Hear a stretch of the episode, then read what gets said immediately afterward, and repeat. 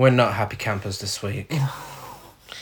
Hello, and welcome to Horror Cult Trash Shiver, the show that discusses all the masterpieces and trash to pieces of genre cinema. I'm Gary. And I'm Chris.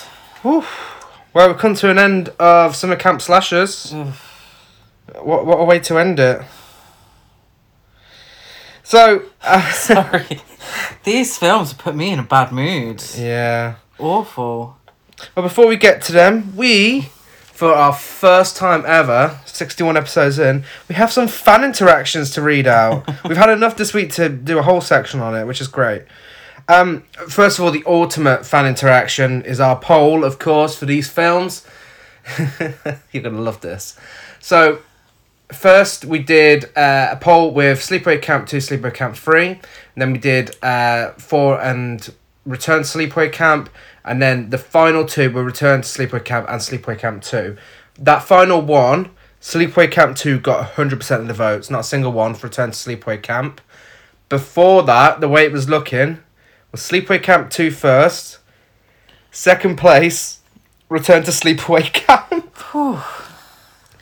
In third place, Sleepaway Camp 4. Oof.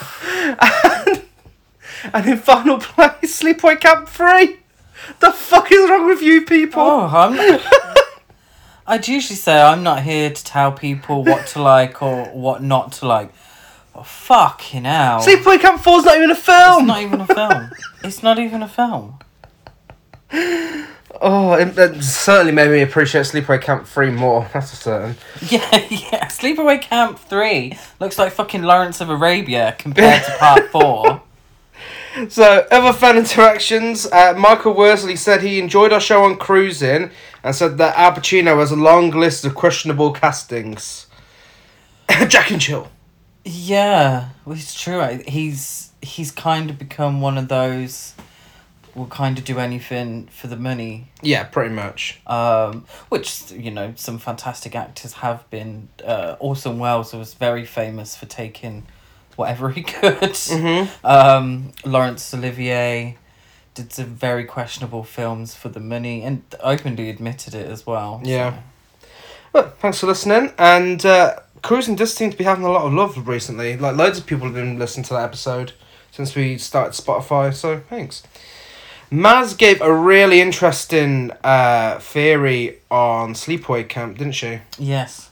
So she mentioned that she listened to uh, our original Sleepaway Camp episode and then last week's episode on two and three, and how the trans representation is a little better in two and three because Angela chose to have the operation to become a woman, whereas in the first film it was forced upon her, and that's why she went crazy because she was made to be uh, a girl when she was actually a boy, and that's obviously really iffy. But yeah, that was a really good uh, analysis. Yeah. So uh, thanks, and she she also thanked us because it was her last day of work, and uh, apparently we always cheered her up after work, and Oh, bless yeah, them. it's nice nice to know we uh, we had that impact on Love you. Maz. Uh, Gilbert Garcia said Sleepaway Camp Three is one of his all time favorite films. Lovely. Uh, Yeah. hey, I mean, it's a good film compared to what we watched this week. So Well, it, it, it's the whole favourite film compared to what you believe to be the greatest Yeah. films of all time. There's always going to be a difference, so. Uh, Theatre Talking Queers podcast said uh, the whole Connie Craig artwork thing is forever confusing, but the movies are everything. Yeah, it's very confusing. Because you do kind of go into the film expecting Angela to look like that, and she doesn't. Yeah, yeah. and But Pamela Springsteen, you know, uh, would have made a great poster girl. oh yeah, definitely. Yeah. I mean, look at the unflattering Nightmare Vacation two artwork where her face is like photoshopped onto it. And there has been artwork since that Yeah. people have created where Pamela Springsteen looks great and Oh, I miss Pamela Springsteen this week. Oh, so, wow we saw a lot of her but um, So, Cinema Sommelier, if I'm pronouncing that wrong, I apologise, on Instagram uh, said that the Sleepaway Camp franchise is deeply weird, but he, um, he or she loves it. Do you know, I should have looked at this, I, I do apologise. Uh, but his Instagram said they loved it, uh, the franchise, and recommended that we watch Fairtown USA, a new Troma release. okay Apparently, it's A new one? be similar to Sleepaway. Well, uh, yeah, from what it said. Oh, Yeah. I've never heard of it.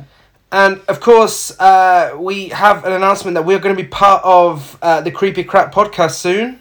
Uh, Daniel uh, has been chatting away to us and uh, he's asked us to be a part of his 50th episode talking about Rocky Horror Picture Show. So we recorded a, uh, a segment for that, which should be appearing on there soon. So go check him out and uh, keep an eye out for it. And uh, as always, that's fan interactions for this week. But you know, if you want to talk to us about the sleepaway camp films, I normally do this at the end of the episode, but we'll do it now. We're Horror Cult Trash Over on uh, Instagram and Facebook, and Horror Cult Trash on Twitter. So get in touch, keep it up. But now, the best part of the episode's gone. now we have to talk about this shit. So, last week we spoke about the sequel, the sleep, the Sleepaway Camp sequels that furthered the franchise, made it a little better, made it more funny and more fun. Um, you know, it, it, it made it into an 80 slasher franchise, like the more Nightmare on Elm Street sequel esque Yeah. kind yeah. of things. This episode, we're talking about the sequels that destroyed the franchise. Yeah. Well, well, the, the the part four destroyed the franchise, or what could have been a potential franchise. I would return to Sleepaway Camp absolutely destroyed it. There's no way they're gonna make it. In fact, I know they're not because they're gonna be doing a remake, aren't they? Are they? Yeah, there's there's a Ah. remake in the pipeline. Can you remake a film with such an iconic twist? That is gonna be interesting. Is it? Are you too reliant on new uh, watchers not being aware of the original film? Yeah, it, it's a difficult one because I mean they can't do that twist now. They can't do that twist now. But that's a huge selling point But of the yeah, film. yeah. It would be like remaking The Sixth Sense. It's essentially just gonna be. It'll, it'll almost be like another Friday the Thirteenth film, because it's just gonna be a slasher in the woods. It's not gonna be much else, is it? Mm. But that's in the future. Unfortunately, we have to speak about this for now. So first up, we have Sleepaway Camp Four: The Survivor, made in nineteen ninety two, released in two thousand and two. Directed by Jim Markovic, the director of Young Bruce Lee and The Last Fist of Fury. Okay. uh, which I believe is a film compiled of uh, unused footage of Bruce Lee. Oh my god. Yeah. Budget's unknown because there's no budget, let's face it. No. And literally two dollars. it's not often we mention IMDb scores, but this has a whopping 1.8 on IMDb. Yeah. That's, Uh, and that's being generous. the the, tri- the trivia is basically the story of this film. Um, so the film began production in '92, but while filming the production, uh, while filming, the production company Double Helix Films went bankrupt and was shut down. So existing footage was put together and included as a Best Buy bonus disc in their Sleepaway Camp Survival Kit DVD box set. The film was never completed, but it was compiled of 30 minutes of newly shot footage. Bullshit. Um, and then uh, apparently the rest of it's compiled of footage from Sleepaway Camp 1 to 3. And in November 2010, Fangoria announced that the film had been completed at last, but we've not seen it since then. Do you know why? Because it's bullshit. I'm glad that they didn't try to sell this. I know it was a disc in a box set. Yeah. I'm I'm glad that it was part of the box set, because if they had brought this out and said, "Here's a new film, come and watch it, give us ten pound ninety nine Mm, for the privilege," I'd be fuming. yeah. You know that that would be just cheating people out of money. This just should it's never still, been released. It's still kind of cheeky Yeah. to say this is Sleepaway Camp Part 4. If I'm being honest, and obviously we'll go into it as we go through the whatever the fuck this is, because I ain't calling it a film. I don't think this is even. It shouldn't even have an IMDb page. No. It just shouldn't exist. no, it, it should never it have should been released. It should just be these guys tried to film, It failed. never that's it. happened. Yeah. They got about 30 minutes of footage that's an extra on a D- this should be an extra on yeah, a DVD. Release it as a short film. as a short film, as an extra on the DVD. Yeah. Like like Not um, even a short film because it's so incoherent. Yeah. The parts that aren't just parts of the original three films aren't even coherent enough to make a short film. It, it makes no sense. No. Just shove them on a DVD extra, say, here's a few clips that were filmed for the fourth film, and be done with it. Mm. And be like, yeah, Yeah. that's it. Yeah, yeah, but no, they tried to sell it as a full film. We'll get into it. The plot is Alison Kramer, su- the very loose plot. Alison Kramer suffers recurring nightmares and selective amnesia. She returns to the camp. To, she returns to camp to discover the truth, only to find dark memories coming to life before her very eyes. So, That's not true. as we begin this badly edited mess, uh, we are told it's from fr- from around the world productions, and we get to see the end of Sleepaway Camp Three, with a random shot of a raccoon edited into it. yeah. Part of the 30 minutes of new Yeah. footage. We then get a patient file on Alison Kramer, There's very wordy. very wordy patient Yeah, file. for scrolling text, very wordy. Yeah. It, it goes on for a while, but essentially what they say is she's a survivor of a sleepaway camp massacre uh, that Angela was involved in. Angela was never found. The doctor advised Alison that she goes back to the site of the murder to uh, try and remember things. And then we're shown a shot of this Alison looking up into uh, the distance, and uh, we then get a shot of Pamela Springsteen as Angela Yes. taken from Sleepaway Camp 3. and then Alison says, Oh my god, it's you!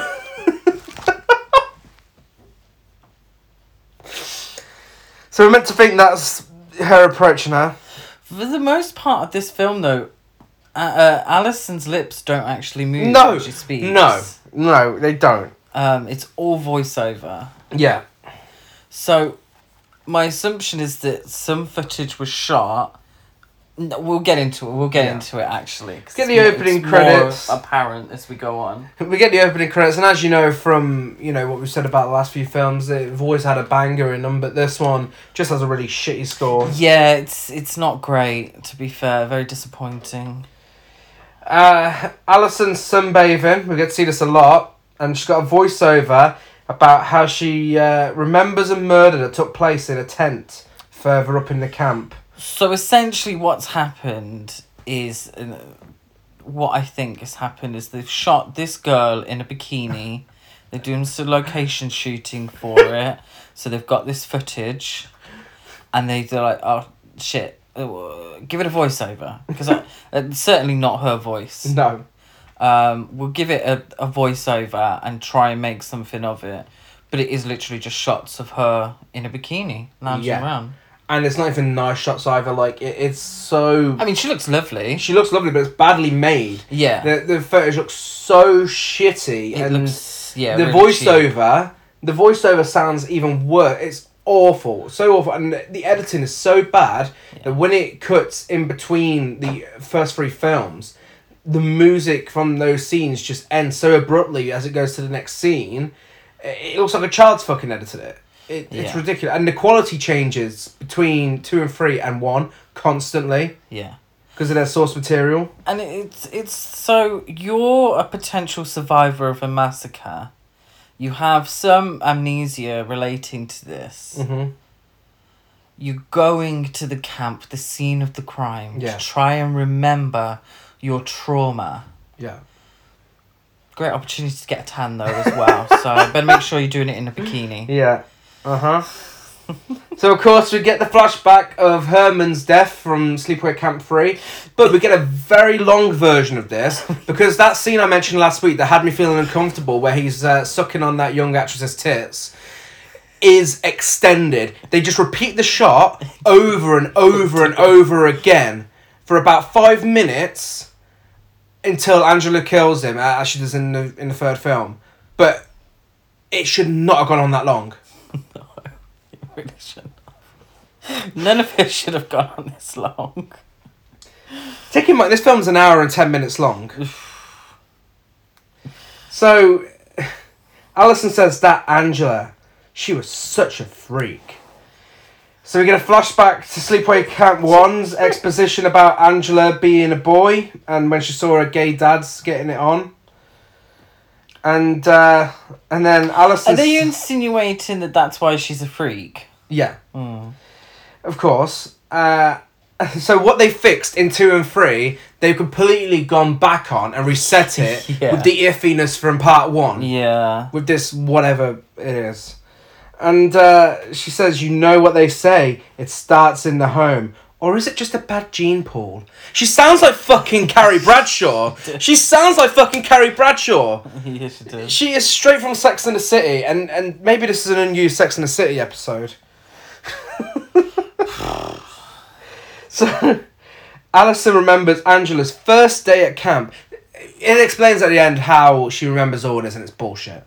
She remembers her first day at camp, and uh, we get a flashback to uh, when they first arrived at the camp, and Paul was telling uh, Ricky about how Judy's boobs have grown, but when he mentions it, it gives us a uh, a quick shot of Alison sunbathing. Well, she's sunbathing, but she, she's actually giving the the girls a little shake, though, isn't she? Yeah. Uh, as well. So you need to demonstrate to us what boobs are. Thank you very much. These are what boobs. We had are. no idea. This film is fucking insulting. It treats you like you're a fucking idiot.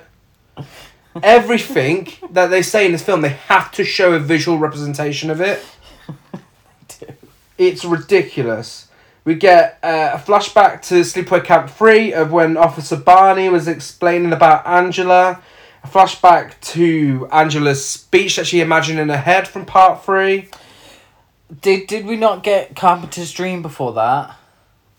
Uh, was that before that or was that coming up? I thought that was before, right after the boobs. It was uh, flat as a board, the Oh, screw. Yeah, and as they say that, it shows us a quick flash of the sex scene from Sleepaway Camp 2.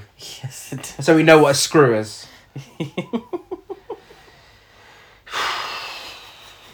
so um, then we get the uh, the scene where Ricky's asking where Angela is for some reason. Get Lily's death uh, with the lawnmower. Yeah, none of this is connected in any No, way. no. I could understand. So I could understand the whole boob thing, and then flat as a board in need of a screw. I get that. Then I don't get the the rest of it. How that sort of um, connects to each other. Well, after that, after uh, Lily's death, we get to see uh, Officer Barney's death in full full detail, like the whole Oh scene. God, the, the whole entire scene. And then Alison says, Were they crazy? She's back in camp as a counsellor.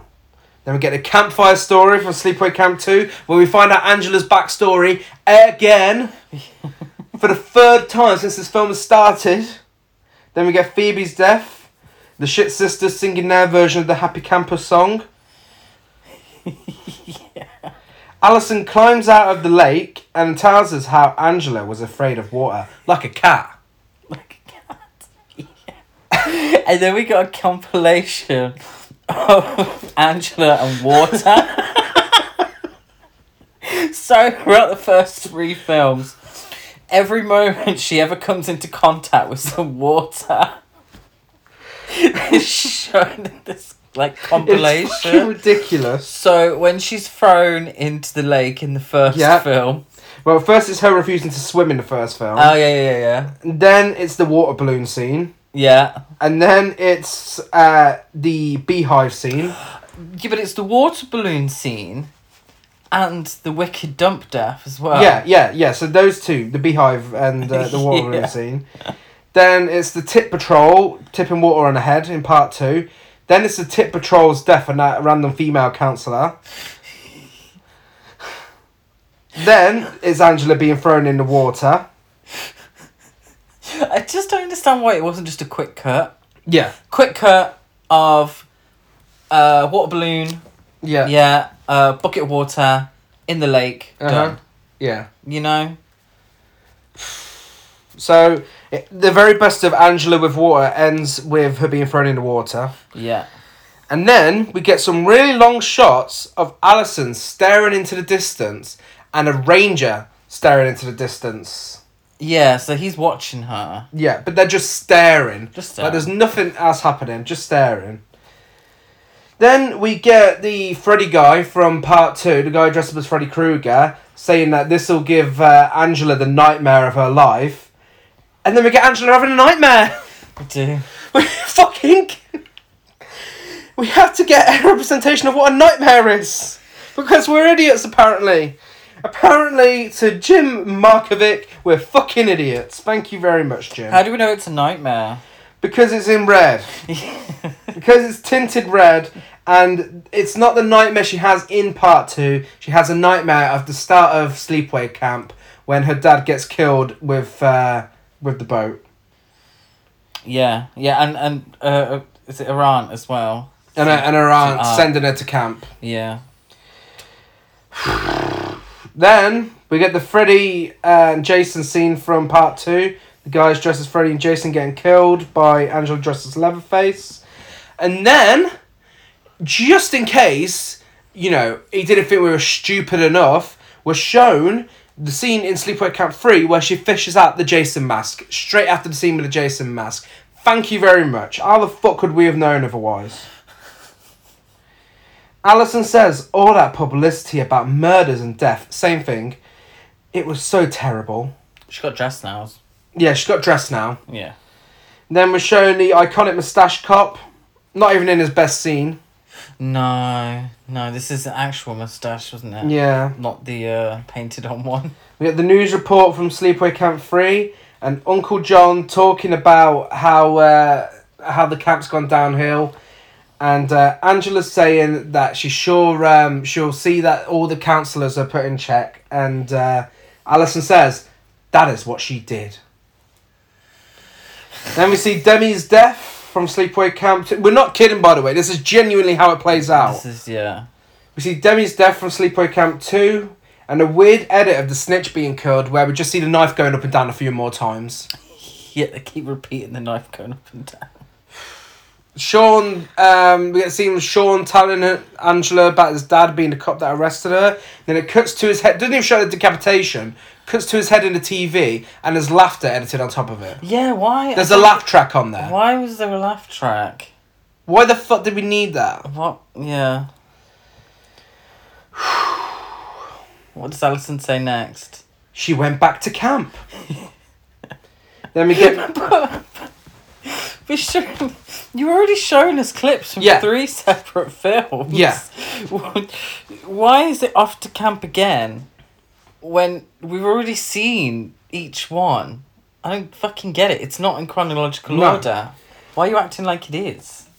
Honestly, whoever edited this must have been drunk. They Yeah. must have been drunk or it was a child. Yeah, absolutely. It's just throwing shit together. We then we're basically shown the entire of Sleepaway Camp Three at this stage. Uh, like out of all three films, that's the one that's shown the most. We see everything from that film, Yeah, yeah. and so we get to see the girl at the start of Sleepaway Camp Three, who Angela stole her identity, Maria. We get to see her death scene, and Alison says that was before the days of background checks. Wow, what a season to die for. That makes fuck all sense to me. Makes absolutely no sense. We're then shown the What background checks for the campers? for the campers, yeah. But I don't know. Then we're getting into the whole why did she steal her hair thing, so I don't want to get into that again. Even if they did background checks, she had this Maria's identity anyway. Yeah. And she looked identical to her anyway, so there we go. We should fake ID, Fucking didn't she? hell.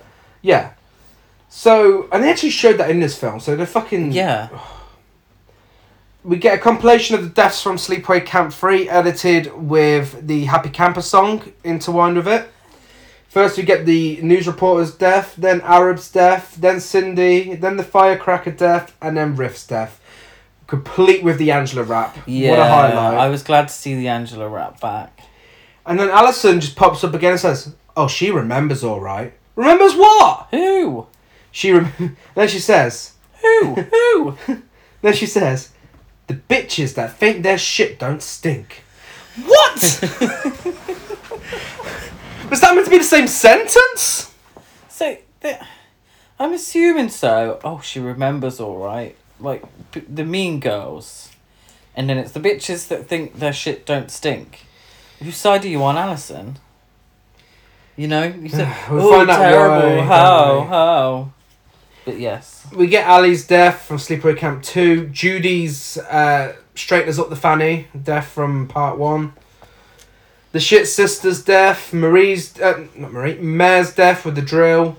Uh, and the scene, to complete the flashbacks, the scene where the bratty girl goes home. absolutely unnecessary to include that. I don't know why that was there, Absolutely why they would end it on that. She, she was just a, a, a brat. That was it.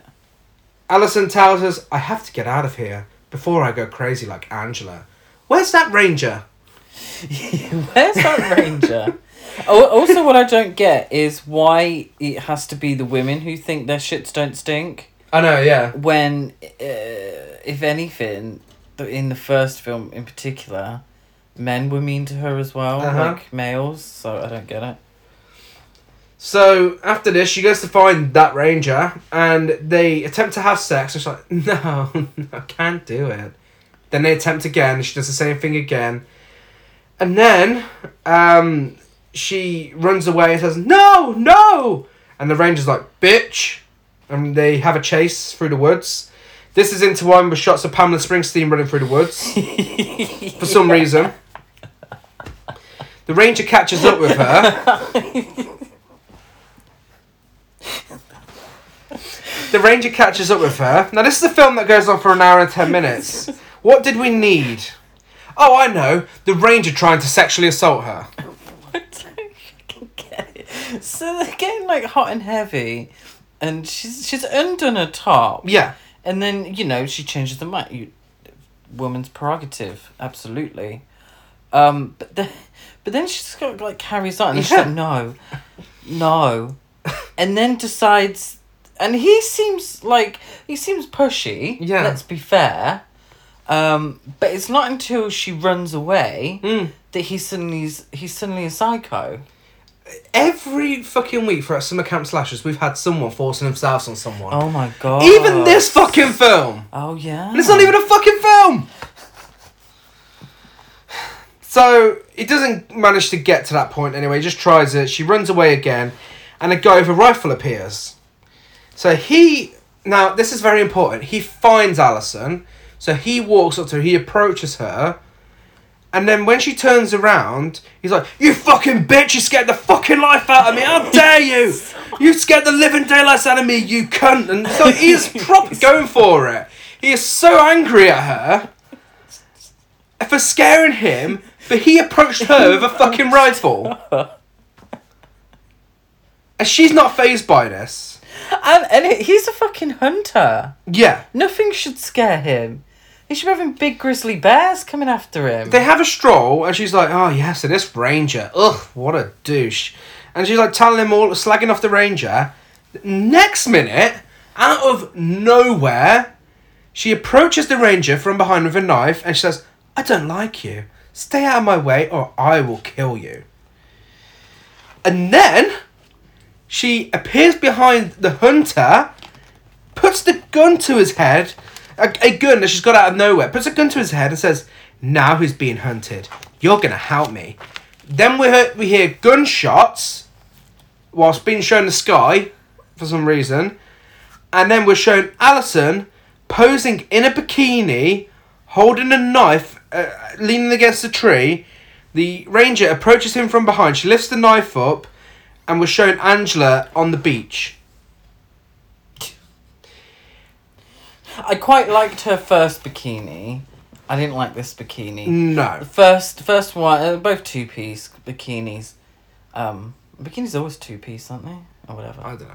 Um, it was a nice pink one, wasn't it? The first one. Yeah. This is like just plain black on top, and then like a neon green. Yeah, it looks stupid. It's yeah. She looks stupid. I didn't like. I didn't like this one. and she's like just standing there, like trying to reflect the knife of, of the sunlight. I, I, I don't know. f- I don't know But it's why. it's like they've done like um oh I, I, I can't I don't know what you call it when they do shots um b- b- before acting uh, to Oh. see how things look. Principal photography. Principal it? Yeah. photography. So essentially, they've done principal photography. Yeah.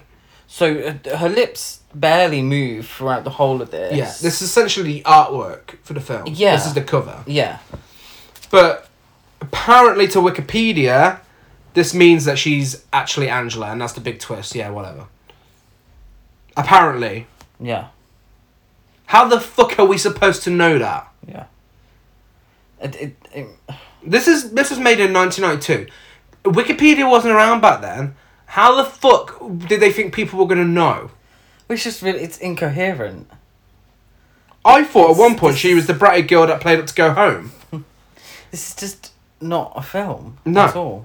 No, It's not. but apparently she's she's Angela with amnesia. And she looks fuck all like her as well. Can we just add that in? Yeah, she she looks nothing like Felissa Rose, and she certainly looks nothing like Pamela uh, Springsteen. No, she looks more like Connie Craig from the artwork of two and three. yeah, she does actually.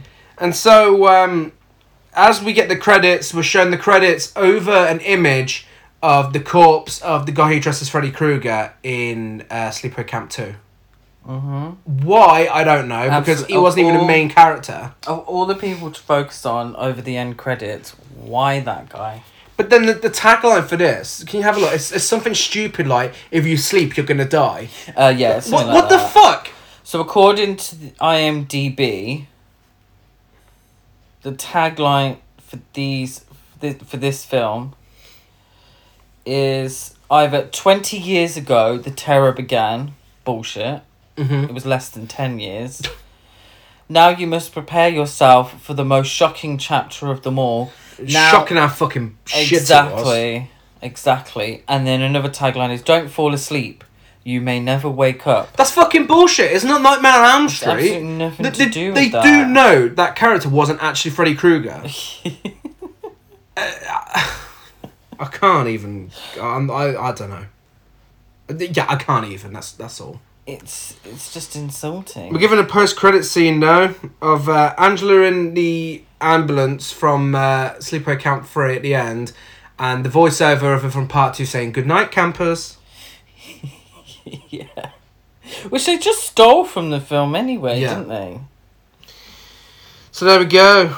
That's whatever the fuck that was. Can I read out? So, uh, according to Letterboxd, Mhm. now I don't know if this is an official synopsis. I don't know how um, Letterboxd do their synopses. Uh, you could just add Yeah. films, so I, I don't know. Um, Maybe some someone's added it. It's, it's saying here, don't fall asleep. You may never wake up. In the forest, she is grabbed by two large hands, expecting the hands to be Jack's. she is surprised to meet Eugene, a large oafish hunter. After the enraged Alison explains her situation with Jack to him, Eugene vows to help her take care of him. Eugene has reasons of his own for disliking Jack, being a hunter. what the fuck? Jack has always tried to keep him off the property, which Eugene's family has hunted on for generations. The fuck wrote that? What fucking film was that? That's certainly not what I fucking watched. the fuck? Who the fuck wrote that? How is even that? That is not the film. and even if it was, don't fall asleep, you may never wake up, still makes no fucking sense. Absolutely dire. This is this is insulting to the first three three films. I can't believe they thought they should release it. I It, it's ridiculous. Who I'm I'm sorry, but you li- like I said previous, and I'll say it again. You should have had just a collection of clips as a DVD it was, extra. it was essentially Sleepaway Camp: The Greatest Hits, but but with this shitty, weird, newly filmed thing added in. But everything was in the wrong order. Yeah. Um, none of it made sense, even in the context of, you know, um, the bitchy girls. Why would you put the bratty girl in there? Mm. You know, shit like that. do, don't don't pull together this and tell people that it's a new film. No. It's not. You know, don't piss on my leg and tell me it's raining. It makes no sense. It's insulting. Do you think we'll ever get to see the version that was completed in 2010? I, I don't think that's true. but what would I mean? It's Frank Gory that announced it. w- Actually, in twenty ten, it Yeah, was it completed, in completed. twenty. So eighteen years after. Yeah, eighteen years. But that's two years after after uh, the fifth film, so uh, maybe they're just like, "Do you know what? Fuck it, no one's gonna watch this shit. Who would they have completed it with? I I have Why no would idea. Why would you want to complete this? Mm, I. Literally, it's barely any footage Yeah, from the actual. You know, um, the film. I keep saying film. It's not a fucking film. Um, but just chuck it away, chuck it away, and start afresh. yeah. So that was Sleepaway Camp Four: The Survivor. She's a survivor. I barely survived the fucking film. Next up, we have Return to Sleepaway Camp. Released in 2008, directed by Robert Hiltzik, the director of the original film, and made on a $4 million budget. oh my god, 4 million. Wow. We have seen films on here. Um, for example, Madman was $350,000. Uh, the Burning was 1.5 million. Look at how great those films look in comparison to this piece of shit. And you've got to take into account inflation, really. You know, uh, 1.5 million back in, you know, the early 80s was a lot of money, you Mm. know, compared to, to compared to now. As if I've got 1.5 million in the bank. Um, but you know what I mean. Yeah. Infl- You know, things obviously cost more now. This was the first sleepaway camp film I ever watched, and I had nothing for it to live up to. I just thought it was, uh, you know, cheap throwaway slasher film that was fairly enjoyable. That was in two thousand and eight. Watching it now, uh, twelve years later, is a different story. How did you watch it in 2008? DVD. Did it have a DVD release? It did. It did in the UK. I was oh, I mean, I was desperate to watch this film. I'd uh, watched the first three in order as as well, um, and I was really excited for this, and then I, I think maybe I just forgot it existed. Yeah, well, there's a good reason for that. I hadn't. I uh, not until uh, watching it for this episode. I'd never seen it. yeah. I, I didn't have the best I mean, reviews. I- I think was- that put me off. Yeah, I mean, I, I was obviously when I watched it, I was like, oh, what's, who's Angela and whatever. I, I was a little confused This must that. have made little sense. it, it made no sense, but I, I, it made me want to watch the first film to Mm. find out what had happened and what was going on and such. Whoa, didn't know the first film would be leagues better than this. The first film looks like fucking The Godfather Part Two compared to this. So this is better than Sleepaway Camp Four, but only just. Yeah, in the sense that it's an A film. actual It's a film. it makes it better. So, this is Isaac Hayes' final film, shot five years before his death. Poor Isaac Hayes. But he died in 2008. Did he? So this was shot five years before 2008. I'm not. Uh, you- no, I'm not even surprised. I'm not going to act surprised. If, if they struggled to get a distribution deal for five years, then I'm not surprised. So, do you think that's the issue? I, I think so. Did they struggle to get distribution for five I years? I assume so. And this was actually shot in 2003. Look, look at the film, Chris. Come on, seriously. It's yeah, no, it's true, and and a lot of the humor is very 2003. yeah. There, I have never, ever seen so much fat shaming in one film. And, and I mean, come on. I've seen some shit in Oh, the past. know. but You've This. seen Shallow Hal? Well, I know I've not seen Shallow Hal, but come on, every five minutes it's fat, fat, fat, fat, fat, all the way through this. You you also don't you don't know who you're supposed to like either. It's it. Do you know everyone in this film can die for all uh, I care. So I, I, I sat there and I was like, just kill them all. I Yeah. don't care anymore. it's the first sequel to be written, directed, produced uh, by the creator of the first film. Fucking, he should have just uh, Since the original. stuck to his day job. Uh, Darren Miller auditioned for the role of Mickey. Who's Darren I have no idea. Oh. Body count is nine for this film, and it's a direct sequel to the first film, ignoring two, three, and that piece of shit four. The plot is Camp Manabe is where kids torment each other, but people soon start turning up dead. Yeah, that's pretty much the plot. Should we get into it? Absolutely no Any- reference Anything else to the say original before we Sleepaway dive Camp. into this? Absolutely no reference to the original Sleepaway Camp. no. Like, Yeah. Anything I'd like to say? Before we dive in. No. So we start with a Sleepaway Camp theme song called Return to Sleepaway Camp, sounding like it's trying to be Limp Bizkit, but it's actually by someone called Goat and Friends. Goat and Friends. Yes, I said Goat and Friends. the opening credits are over newspaper he- headlines about the first film, and then we're shown a bunch of boys in their underwear lighting farts, yes. which is really weird because they they look that they're about twelve. Starting as they mean to go on.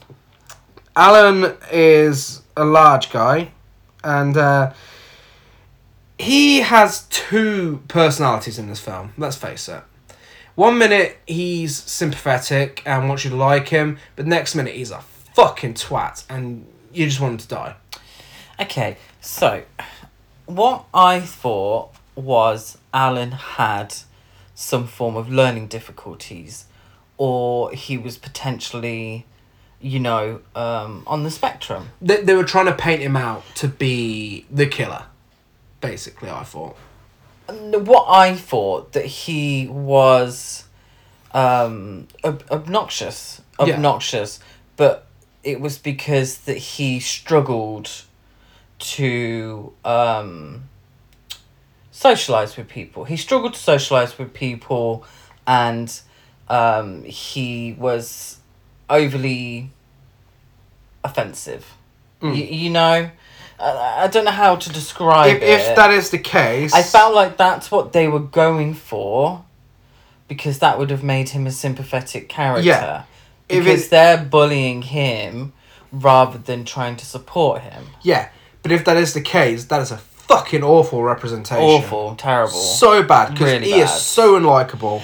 Because he And me- uh, he mentions at some point of some sort of incident Yeah. or something. yeah, prior to the events of the film. I didn't really understand. Yeah, and he was in hospital for something. Yeah, so it wasn't. They don't understand my whatever it was Mm. because they really didn't go into great No. details about it, and that's why my my thinking is that maybe there was um he had some sort of learning difficulties or or a potential d- d- disability or um mental uh, not mental illness, but you, you know what I mean. Mm. Um, that made him the way he was. But because the film didn't go into it, Yeah. didn't explain it, um, that the sound editing was so bad I had no idea what the fuck he was talking about anyway. Uh, he just comes across as this fucking annoying, obnoxious cunt Yeah, throughout the whole film. yeah, and because no one can act, including him, it just makes it even worse because you see he's really forcing himself to be so fucking annoying, and it's frustrating to watch. And he he's fuming anyway because they're lighting farts about him. Uh, it's really aggressive to him, and he wants to try and light a fart. Um, so he lights one, and it's only a tiny fart. So the boys start laughing at him, but then he gets really angry and lights a can of something. Oh, like deodorant or hairspray or He, he lights that, but he just stands there lighting it, and it's a CGI shitty looking fire. and then this British counsellor who has about five different accents throughout the whole film bursts in, grabs him, starts calling him fat. He didn't have a British accent to begin with, though, did he? Yeah, he did. Did he? Yeah. Ah. Yeah, it just changes throughout. so, yeah, he's fuming at him. Uh, Alan tells him that his ass stinks and runs away, and the rest of the boys are really upset that Alan gets away with everything. And that is only the opening minutes of the film. Yeah, yeah. Um, so I think we're introduced to the kind of humor we're gonna get in this film. Yeah. Very juvenile. Uh huh. Uh, yeah, pretty much. Yeah. And so uh, after this, we're shown the next day. They're all in the uh, communal area. They're eating the di- dining area, and Alan throws food in the Glasses kid's face. I don't know Glasses kid's name. No, Um, I the don't names Did we ever hear it? I just called him nerd. I'm sorry. with the names in this film, you either hear them over and over again, or you don't hear them at all. Um, yeah, that's true. Brandy uh, calls Alan a wanker and points out that his brother's trying to flirt with a girl he fancies. A Yeah. police officer. And everyone starts making fun of him. Yeah, everyone starts making fun of him for it. Um, but the weird thing is, when the rest of the boys that he's sharing the cabin with, when when he's a dick to them, they act really sympathetic, like they're having a terrible time with him, and it feels like you're being pointed towards feeling sorry for them. Yeah, Alan's meant to be the sympathetic character, and they're meant to be bully. It, it's so confusing. Yeah. Like it's like Sleepaway Camp Three. Everyone in this film is just a piece of shit. But Yeah. it's weird in this one how they're trying to point you towards feeling sorry for certain characters at certain times. And that's the the thing is in part three, Angela killed people because they were assholes. Yeah. It's as simple as that. mm-hmm. You know, it was a black comedy. We get it. Mm-hmm. This film, people are being killed off because they're being horrible, or, or not because they're being, um, but after they're horrible to this Alan. Mm. But this Alan is just as bad as some of them. Yeah. So we're like, well, you know, kill Alan off for fuck's Yeah. sake. It's like you- you're all a bunch of twats. So a police officer is there to speak to the camp about the dangers of smoking. Uh, the police officer has a voice box, and uh, he explains that uh, there's been uh, he had uh, what type of cancer was it? He had, he had a throat Uh, cancer. larynx. L- yeah. Larynx, yeah. Um, and uh, it was caused by smoking. He's there to warn all the kids about the dangers of smoking. Uh, the camp's really obnoxious, and everyone starts shouting things at the police officer, and uh, the police officer's not really bothered about it. And we go back to Alan, who's not happy with his food. Uh, Randy pushes his face into the plate, then pushes him onto the floor. Uh, and then after this, it's uh, is this when we were introduced to? Uh, So after, Ronnie? Yeah, so oh well, oh, no, well, it's not. It's Alan. Um, he's sent into the kitchen. yeah. He to- the yeah. Ronnie breaks it up though. Who Yeah, is, yeah, yeah. Oh, uh, yes, one of the counsellors from the first Yes. sleepaway camp, played by the same actor as well. Yeah, he was always in. He was a muscly guy, always in short shorts. Yeah, Uh, well, I say short shorts, ba- practically undies. yeah, pretty much. Um, and Bella, uh, she kicks Alan because Alan pulls uh, Toby, who is a girl with glasses. He pulls her pigtail. So Bella kicks him and uh, tells him that his face looks like her ass. yeah, he's like, "What did you do that for? Cause your uh, uh, your face looks like my ass." Yeah. That's it. Alan goes to the kitchen for food, and Chef Mickey tells him to stay out of the freezer or he'll cut his tiny little balls off. Of course, Mickey leaves, and Alan goes into the freezer to grab some ice cream. Mickey catches him and starts throwing eggs at him. Mm-hmm. And uh, Yeah, that's so. In return- really in return, Alan. Alan throws a knife at him, and it misses his face by inches, goes into the wall. So this is like you know, are we meant to be sympathetic to someone who throws a large knife at people's faces? Exactly. I think you're genuinely meant to think that Alan's the killer, which makes no sense considering when you see the killer, he's clearly not the same size as Alan. And also, it's it's Sleepaway Camp, the return the Return to Sleepaway Camp, a direct sequel to the original. Mm-hmm. It was a big deal at the time that the original actor who played Ricky Mm-hmm. and Felissa Rose were returning. Yeah. Yeah. Mm-hmm. So, and we're going through this film, and I haven't seen either of them yet. No, wow. Technically, you've seen one of them. technically. But I haven't seen either of them yet. So why are you giving me this fucking Alan is the killer when it's a sleepaway camp sequel? Yeah. Why why? Why am I getting this story? I don't want this Mhm. fucking story. I want the story of Angela. Yeah. That's what I want. Yeah. You promised me Felissa Rose returning as Angela Mm-hmm. you're promising me um please excuse me i don't remember the actor's name uh returning as ricky Yeah. that's what i want to fucking see yeah. i don't want this crap No. i don't want uh, you know i don't want alan to be the killer i don't care No. And, and, and that's the thing, it doesn't come into play until like the last Oh few my minutes of the film. Like as to what connects this to the first film. So Alan runs away because all he does in this film is do stupid shit and run away. Um, he does he does yeah, and tell people that they smell like ass yeah. Um, so Alan's oh no no no your ass stinks Your ass stinks, yeah. That's his That's famous worse. catchphrase. Alan's stepbrother Michael chases after him into the woods, and uh, Alan informs Michael that his only friends are frogs.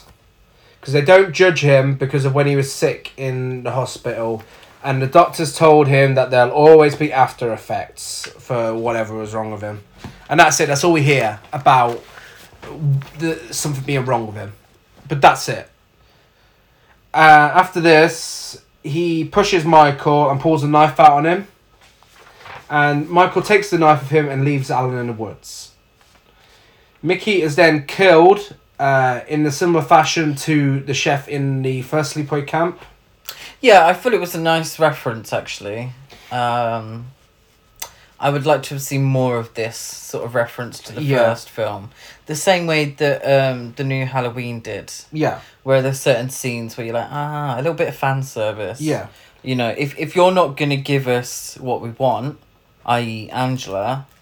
Um, then at least give us a few little tidbits like this. Exactly. So yeah, so it's basically the same as the original, um, but uh, over a deep fat fryer rather yeah. Well, he- boiling they water. actually dip his head in the fi- deep fat fryer this time. Doesn't he get tipped on him like in the? Yeah, yeah. So the pot falls on Yeah. him, whereas in this one, it, it's yeah dipped. His head's dipped into the deep fat fryer. It, after he comes out of it, he looks like a toffee apple. Does. The makeup and effects in this film are fucking shit. That is true. That is true. The makeup effects do Awful. look weird. It looks like somebody's tried to recreate Uncle Frank from uh, Hellraiser and failed. and failed. Yeah. Like like a, a cheap Halloween style. Uh, the killer then throws him into a bin, and in, in a reference to Sleepaway Camp Three, crushes him in, in a way that he would in a bin lorry, like like at the start of Sleepaway Camp Oh Three. yeah. So yeah, that's your fan service gone now. Um, that's all you're getting. Frank, who's a counsellor, is petting his uh, parrot Matilda. Charlie, who's another counsellor, is not happy about Mickey the chef, and tells him that he's useless as tits on a ball. Well, Charlie's Isaac Hayes. Like Charlie is Isaac Yeah. Hayes, yeah. Yeah, so in his like two scenes. yeah, pretty much top build cast, two scenes. Frank doesn't want to spend any more money on the camp, so doesn't really want to sort things out. Um, but said he will get a new he will get a new chef. Yeah, and they actually say that Mickey's nowhere to be seen. Yeah. And they still don't see him for. No, and they The completely rest. forget about him. They do. Yeah, They do actually. There- There's no, um, no one suspicious until the next murder, no, and The- they're not even that suspicious then. no. Um, do you know why uh, Frank had to leave that conversation? Because he had to use the can. Yeah. Too many beans in the casserole. Uh huh. the height of dialogue in this film. Jesus. Um, we then get a school disco esque social gathering. Well, it's the social, isn't It's, it? it's, it's a social, yeah. Uh, It looks like a school disco. And uh, the stoner kids rolling joints backstage. One of them's called uh, Stan and the other's called Weed.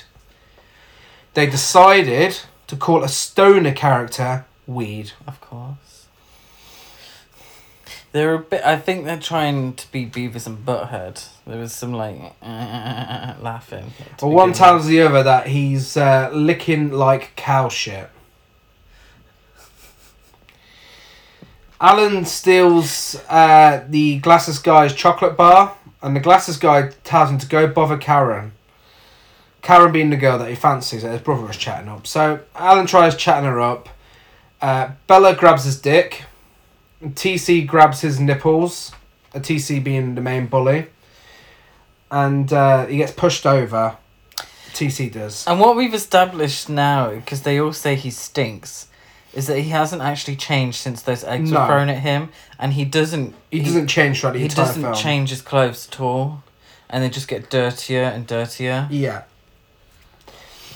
So, Alan tells Frank that his ass stinks and leaves. He runs away. What a surprise! And uh, the stoner guys offer him some weed, but it's actually cow shit. Alan then coughs and happens to be near Stan's crotch at the time of coughing, and that got him the new nickname of Blowjob. Yes, because that's hilarious. Uh, the counsellors take Alan away, and he sticks his middle finger up as he's leaving. See, that's the thing. It, it's like n- number one. Um, is cow shit anything like weed? I, I don't Like, get why cow shit. why cow Where did they get cow shit from? They're in the middle of the yeah, woods. Yeah, they are. Yeah, where's the cows? Um, and also like, so this plank uh, prank's been played on him. Um, he's got the nickname Blowjob now, which is absolutely hilarious. The, um, and you know he's seemingly upset and being taken away, and then he like turns around and like mm, gives him the Yeah. finger. It's like, well, okay. Well, I don't, I, I don't, I, I've gone back to not liking you now. Yeah. So in the next scene, the stoners are getting stoned again with two girls called Sue and Evie. They both leave, and Stan leaves as well, leaving weed on his own. And the killer ties weed up, uh, feeds him petrol, puts a sticker on his mouth saying "drugs are for dummies," puts a hole in it, puts a joint in his mouth, lights it, and he explodes in a massive CGI explosion. And This is like something that Pamela Springsteen Angela would do, so I don't get what they're going for. yeah, yeah. This is not something that Angela from the first Sleepaway Camp would do, but they're ignoring the sequel. I don't I don't understand. What are they doing? Where's this humour come from? Because this was not in the first film. no CGI wasn't. The CGI. What the fuck do you need a CGI in CGI effects in a Sleepaway Camp sequel? Yeah, So unnecessary. An explosion like that is fucking stupid. So after this, uh, Ronnie is telling everyone he thinks it's a repeat of the first film, and the cop wants to know what happened to Angela. We find out she was locked up. That's it. like Akon. Yeah. So Ronnie tells uh, the cop to go and speak to Ricky, Angela's cousin. Frank's fuming because Ronnie decided to bring this up. So Alan has been a twat again. He interrupts kids playing baseball the next day, shows them his ass. Yeah. Why? Why? Why did he need to do what's, that? What's the point? You know that you're gonna get picked on even more. Why the fuck would you do this shit? So he goes to a bunch of kids playing croquet. Uh, Karen is one of them, as is uh, Bella. Calls a girl a lesbo because she was wearing a short sleeve top or whatever she was fucking wearing. She had a tattoo. Yeah, I'm not. Yeah, I'm not sure. Classic 2008, 2003. 2003. Uh, he harasses Karen to go to his secret hideout. Yeah, he essentially he so they're playing croquet and he gets in the way and he starts kicking the balls and kicking the, the ground and all that shit. And he literally says, I'm not going until Karen agrees to meet me at my special place Secret hideout. secret hideout later. Yeah. You know, what kind of behavior is this? What an absolute arsehole. just is that funny? Is is it meant to be funny? And you know, I don't get it. I don't understand. Um, and all her friends are literally like, "Well, we want to carry on this game yeah, of they're croquet." so desperate for a game so of you croquet. better agree to it, Karen. Go with this creepy guy so we can finish our game. Yeah. And then you're like, "Oh, you better say yes, Karen, or I'm gonna beat him up." Fucking beat him up then. Yeah. Yeah, she's forced into saying yes to him, Yeah. and she says she's bringing Terrible um, friends. she's bringing Marie with her, and he's like, "Oh, that's great. I like Marie." After this, uh, he tells Bella that her ass stinks and runs away. Again. Everyone's paintballing after this. It's a very long game of paintball because it starts at night time, and as the game progresses, Even I noticed that. as the game progresses, it's daytime, Because I was lit- broad daylight. I was literally like, when they were all collecting the paintball guns and, and everything, I was like, are they playing paintballing at night? That's going to be really difficult. This is just show. This just shows how lazy this film is. That they forgot they started the scene at night time. Yeah, They must have just forgot. they must have. Because uh, well, Alan wants to join, doesn't he? Yeah. So he's ran over. Um, they've they're starting without him, so uh, he doesn't actually put any of the equipment on. No. that you're meant to wear.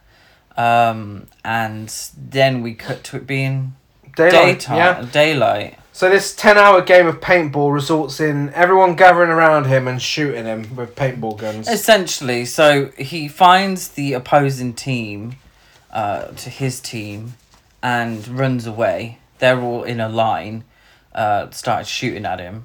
Um, they're terrible shots, by the oh way. yeah. absolutely terrible shots. Um, and then he finds his team and he's like, "Oh, come on, team, let's get him." And his team start shooting at him, Mhm. And eventually the two teams come together, and he's on the floor, um, quite upset, being shot by many, many paintballs. Mhm. And then runs away. If the character of Alan had been treated better, that actually could have been quite a sad scene. You Yeah. know, quite an emotional It's scene. pointless. It's fucking But pointless. completely pointless. Completely pointless. It ends with two of them taking their helmets off and laughing, Yeah, and then that's it. that's it. All, all it actually does to to further anything is make his t-shirt dirtier, so he looks even more of a tramp. Yeah. The next scene makes even less sense though, because the cop goes to speak to Ricky to question him about Angela. yeah. So, spoiler alert, the cop is Angela. Uh, yeah. Yeah. Why the fuck would Angela go and question her cousin about Angela? Yeah. You just you would just say to the camp that you're going to do it, and you wouldn't do it. Yeah. That's it. There's no reason to why this scene needed to exist. Yeah. Other than the fact they needed to introduce Ricky and they had no idea how to do it. Yeah. Just just completely pointless. So pointless. And th- there's no suggestion at the end that they were in on it together. No, because he's shocked. Yeah. She, she's just drawing attention to herself by inviting him. Yeah. Well, she, well, eventually she invites him, but making him aware of it, she's just drawing attention to herself. And uh, Ricky says when he's talking to the cop that uh, he sees Angela every two weeks Yeah. anyway. Yeah, he sees her every two weeks. Sees her every two weeks. He's the only one that goes to see her Mm-hmm. after all that time. Also, the guy who plays Ricky can't act at all. No, no. He is awful. He. I, I don't think he acted at all in between. Yep. Um, and it shows. It really does show. Uh, fortunately, he's not in the film very much. No. Didn't have many lines, but it definitely shows that there's been quite the gap between the two films. Uh, Alan's crying to frogs. Karen and Marie arrive uh, at a secret hideout, but when they sit down, dead frogs start falling on them. Now, Uh, they run away. these are just frogs that have been killed, isn't Yeah. it? Rather than skinned. Yeah. Um, just, just, I just wanted to remind you of that Uh, for later. yeah. Yeah. So Alan starts fucking screaming and shouting and whatever. Um, and then after this, Michael and his friend Vinny uh, appear and they admit they killed the frogs because it was, in their words, freaking cool. Yeah, and what I don't get is that the, the girls are like, so they run off Yeah. screaming, uh, blaming Alan for this. Yeah. Even though I, I think it's quite known that he's a fan of the frogs. Yeah. So why why would he kill why would he kill the frogs? But whatever. And why would he set them up to fall from the tree as soon as he sat down? Exactly. So he chases after the girls. They've been running for a very long time. Um, he chases after them. The girl he called a lesbo to- tells him to beat off, and he calls her a hug- an ugly whore. Yeah, he catches up with the girls quite quickly. Yeah. Considering they had quite the head start. Mm-hmm. Uh, but yeah, they all end up at the lake, don't they? Yeah. Yeah. Yeah, he calls her an ugly whore. And uh, after this, Randy and the bullies all give him a wedgie and push him in the lake. Now, this female counsellor, Petey, uh, she's really nice to uh, to Alan, which is important to remember a little later on. But she's probably the nicest character in this film. Yeah. She doesn't do a single thing wrong. She's just constantly helpful. Yeah, she's barely in it. yeah, exactly. She helps him out of the lake. Uh, later on, TC, Karen, and Michael are planning something, and Matilda the parrot tells Frank that his ass stinks, yes. which of course leaves Frank to Frank's think that fuming. Alan's been in his uh, little hut place, whatever it is. So Alan is in a queue to get some food, and he's winding Toby up, pulling her hair again. Bella shoots spitballs at him. Yeah, from quite the distance. as quite a well. distance, She's, she's got very a good impressive. shot. She's got a very good shot. He then throws a drink over her and calls her a fat pig, of course. Frank uh, then confronts him about Matilda, and uh, Alan, do? Alan tells him his ass stinks and runs away. so fucking lazy. This film is so lazy. It's just like, okay, yeah, uh, okay, we need Alan to be bullied, then we need to do something stupid, tell someone their ass stinks and run away, and repeat. And repeat again, and keep repeating until we've got a full length film. It's so true.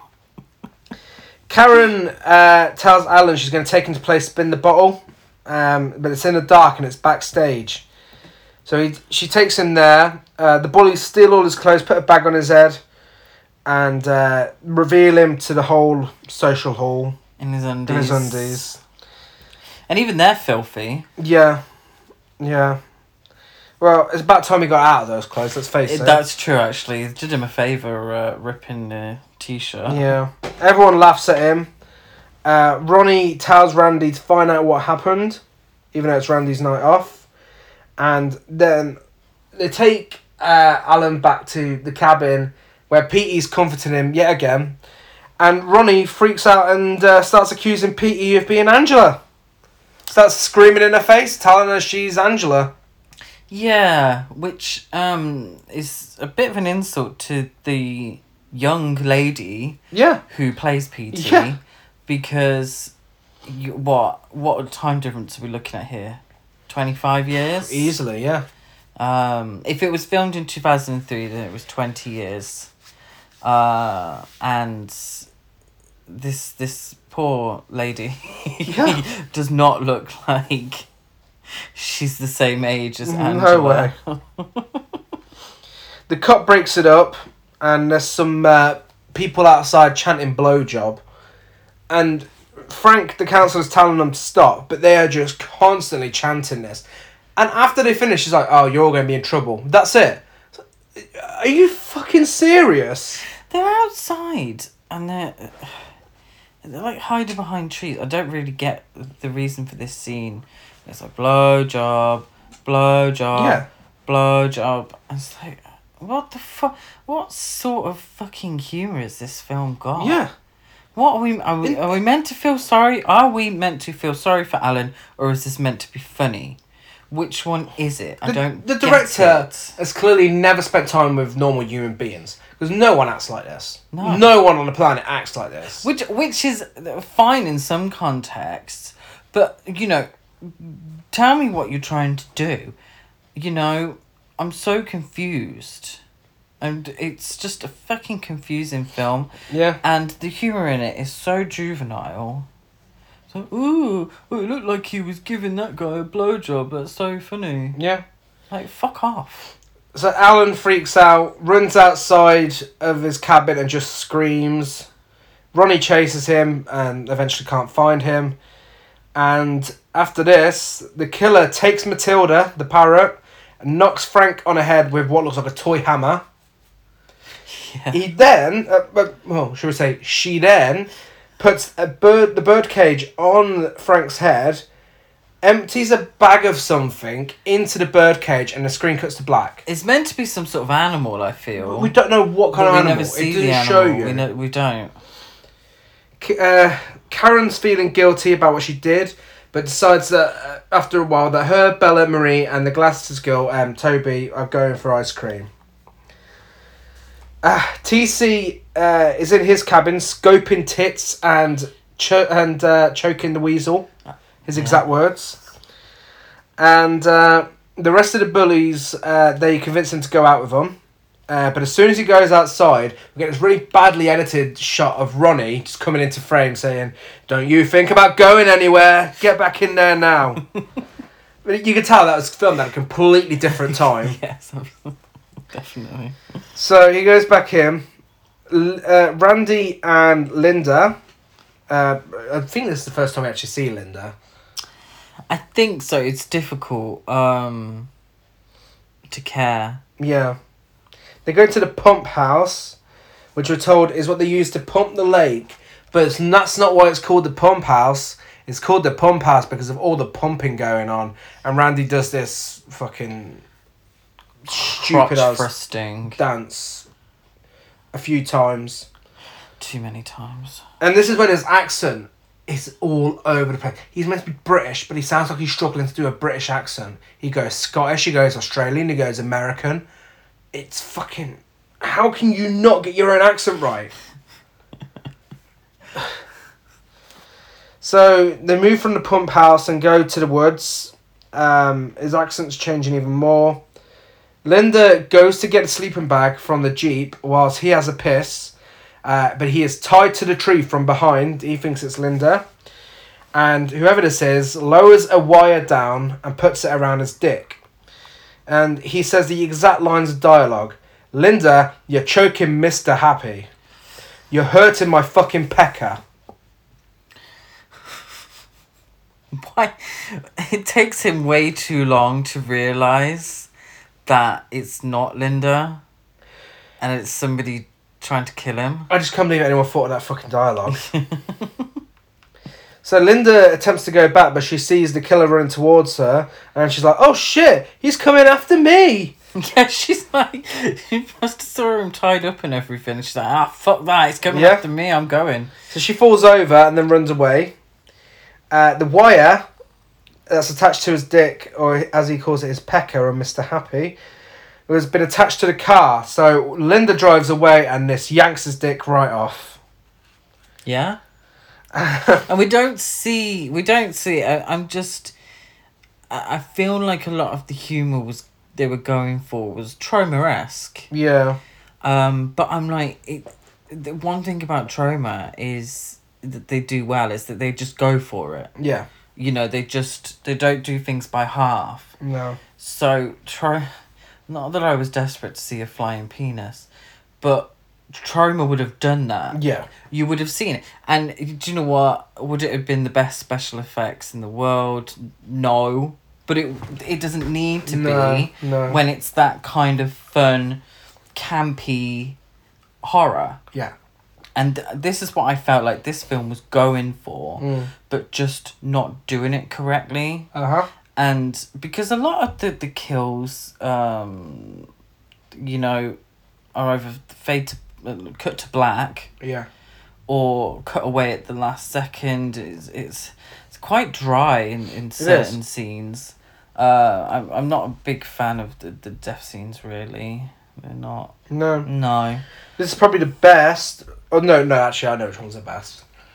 Ah, but we'll get to that shortly. yeah but uh, like i was saying it was if you're gonna go for this just Yeah. fucking go for Yeah. it none of this. Well, the best example is just this next scene where Linda drives off and she drives into a barbed wire trap, and it's just you don't see a thing. No.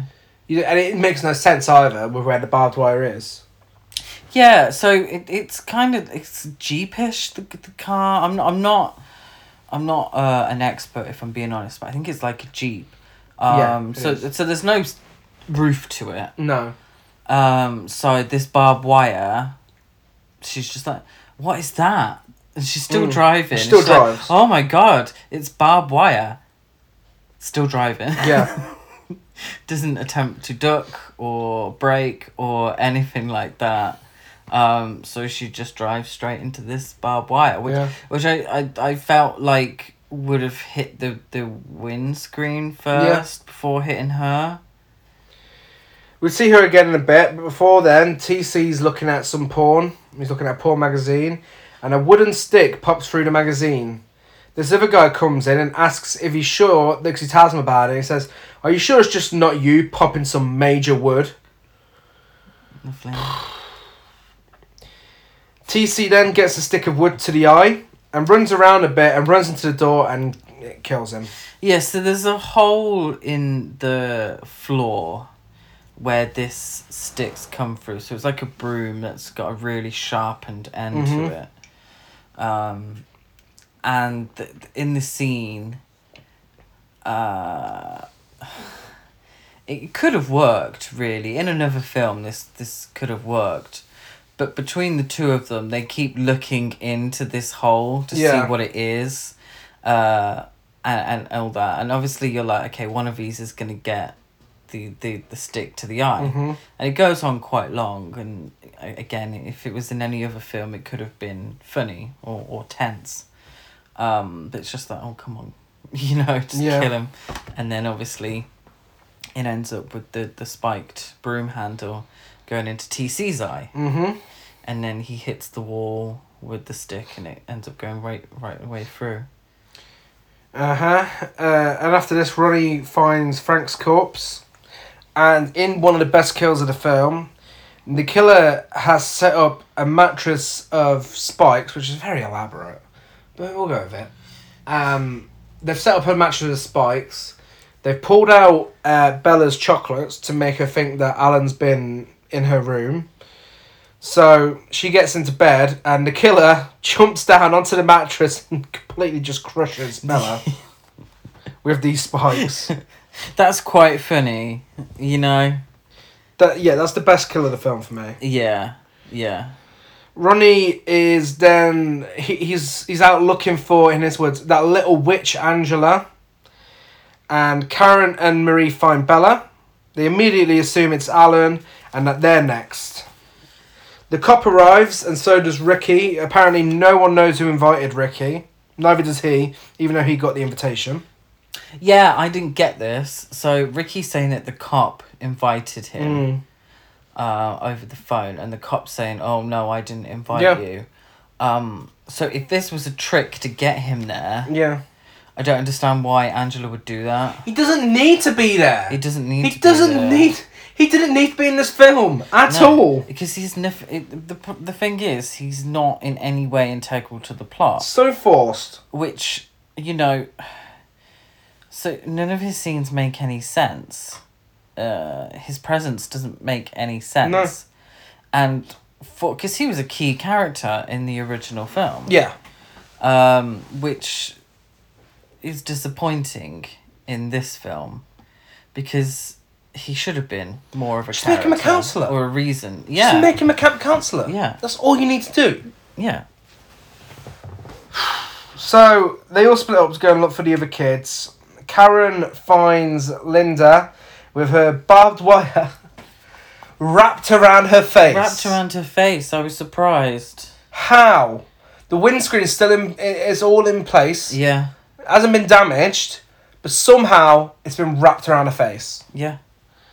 Because I was a bit like, that wouldn't really kill you, would it? No. Just a bit, bit of barbed wire to the face. You know, you, you might get some quite deep scratches and such, or potentially lose an eye. But I didn't think it would kill. No. Uh, but apparently, this barbed wire had a life of its own and wrapped itself around her face. Karen then faints, and when she wakes up, she's got rope tied around her neck, and it's tied to a basketball hoop. If that's what you call them. Yes, Um, it is. Yes. So the killer has control of this and starts moving the hoop backwards, which is stringing her up. It looks like some out of Saw. You can tell this is two thousand and eight. Um, it's stringing her up, and after this, Michael comes in and saves her, uh, and she tells Michael and the cop that it was Alan that did it. Bitch, if you saw that killer, you know that was not Alan. Yeah. You know it was not him. It's not got the same body shape. obsessed. It's you know. Before this point, okay, conceivably it could be Alan. Yeah. You know, we get it. But no, not even that. The, the chef's death, you see a clear image of the killer. But I mean, in terms of the characters, um, yeah, we do see a clear im- image of the character Mhm. uh, of the the killer as well. So for us, we know it's not Alan. Yeah. Uh, Alan's disappeared for a while now as Mhm. well. Uh, it's the most time in the film where we don't actually fucking see him. Mm-hmm. Thank God. Well, um, but yeah, for her, she must. She would have known it's not Alan. Yeah. Al- Alan's a tall, big built guy. Yeah. Felissa Rose is a relatively petite woman. Yeah. You know? So Alan's out in the woods crying to frogs. Again. Michael goes and beats him with the croquet bat Yeah. and uh, unfortunately doesn't kill him. But as he's beating him, someone grabs the bat and uh, we see Michael turn around and that's it. It fades to black. After this, Ronnie, Ricky, and another counsellor find Alan on the floor and he's pointing to something, whilst the cop gives a speech about kids being mean and how she's been waiting for a long time uh, for this moment. The cop is obviously Angela, and the disguise is shit. You know it's a disguise, a disguise immediately from seeing it. Well, I called this twist pretty early on, didn't I? yeah, Um, because it's very clear that the sheriff is a disguise. I mean, Yeah. the nose looks very strange, you know, and it's just got all of those uh, stereotypical, you know, cheapo disguise um, attributes. Yeah. So I did call this um, very early on. and Angela is of course played by Felissa Rose in this, the original actress that played her. Yes. And she says Michael thought skinning frogs was cool. Ask him how cool it is now. He never Okay, he skinned never skinned frog. any frogs. He killed frogs, that's true. He never skinned any frogs. Um, this is bullshit. So what I don't get is that this is Angela. She's killed them because they're bullies, Yeah, or but wasn't that what Angela did in two and three? yeah, essentially. Yeah, and she did in the first one, I suppose. Yeah. didn't she? Or anyone who had But wronged there's her. Nothing here that states why this can't be a sequel to two and three, other than the fact it's Felissa Rose again. Yeah, and what I also don't understand is who was the bully here. So she's so she, what did she say? Um, That Michael thought. Oh, about um, being mean. What about was- kids being mean to people. Kids, Kids always say mean, mean. and they never So- learn their lesson. Who is she defending here? Because by all accounts, Alan's a very mean Yeah. person as well. Yeah, but it appears she's defending him. It would seem that way. Yeah. Ugh. She's skinned Michael alive, and uh, Ricky screams Angela's name.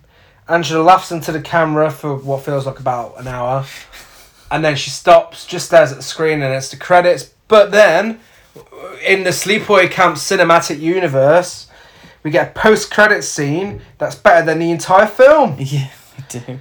A- Angela's on the side of the road wearing a great outfit. She's completely freaking out. Her car's uh, been hired. She changing a tire. It's been Yeah, hired up. blown. And the cop pulls over and comes to help her. She flags him down, and uh, he gets underneath the car, and she lets the car down and crushes his head. Yeah. This is what I wanted to see. Yeah, This is what this film should have been. Yeah. This should have been two or three yeah, Sleepaway Camp two or 3 but with Felissa Rose in Mm-hmm. Yeah. the part. And Yeah. Really, uh, you know, you. I don't get it. I, don't, just don't. I don't understand because.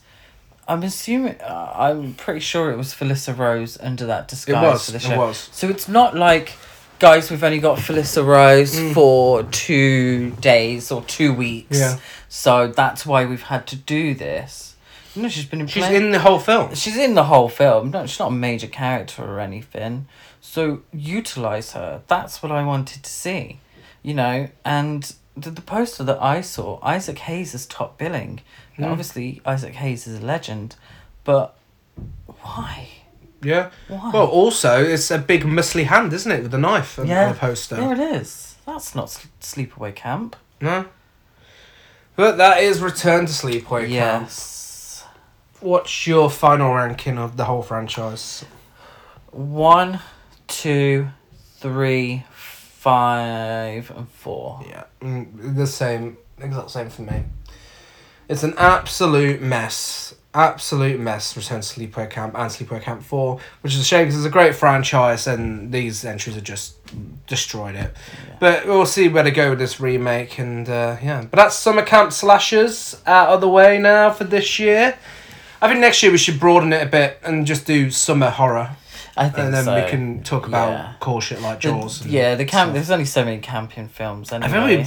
There's a lot of woods-based films, lots of forest-based films. I think Summer Camps, the only one we haven't covered is The Final Girls. And that is a great film, by that the way. is actually. I would recommend that. Um, but yeah, so maybe we'll do that next year. Who knows? But uh, f- for now, uh, we'll be back on Friday with our original versus remake episode for this month. Where we'll be talking about cat people. yes. Uh, until then, if you are listening on Spotify, don't forget to follow us, uh, rate, review, and subscribe on iTunes. Like and follow on anything else. And uh, we've already gave our socials, but my socials is uh, I'm dead at Gaz92 on Letterboxd, Gazmo205 on Instagram, GazCruise92 on Twitter. I'm Chris Barker eight two three on Letterboxd, Twitter, and Instagram. And we will see you on Friday. Bye.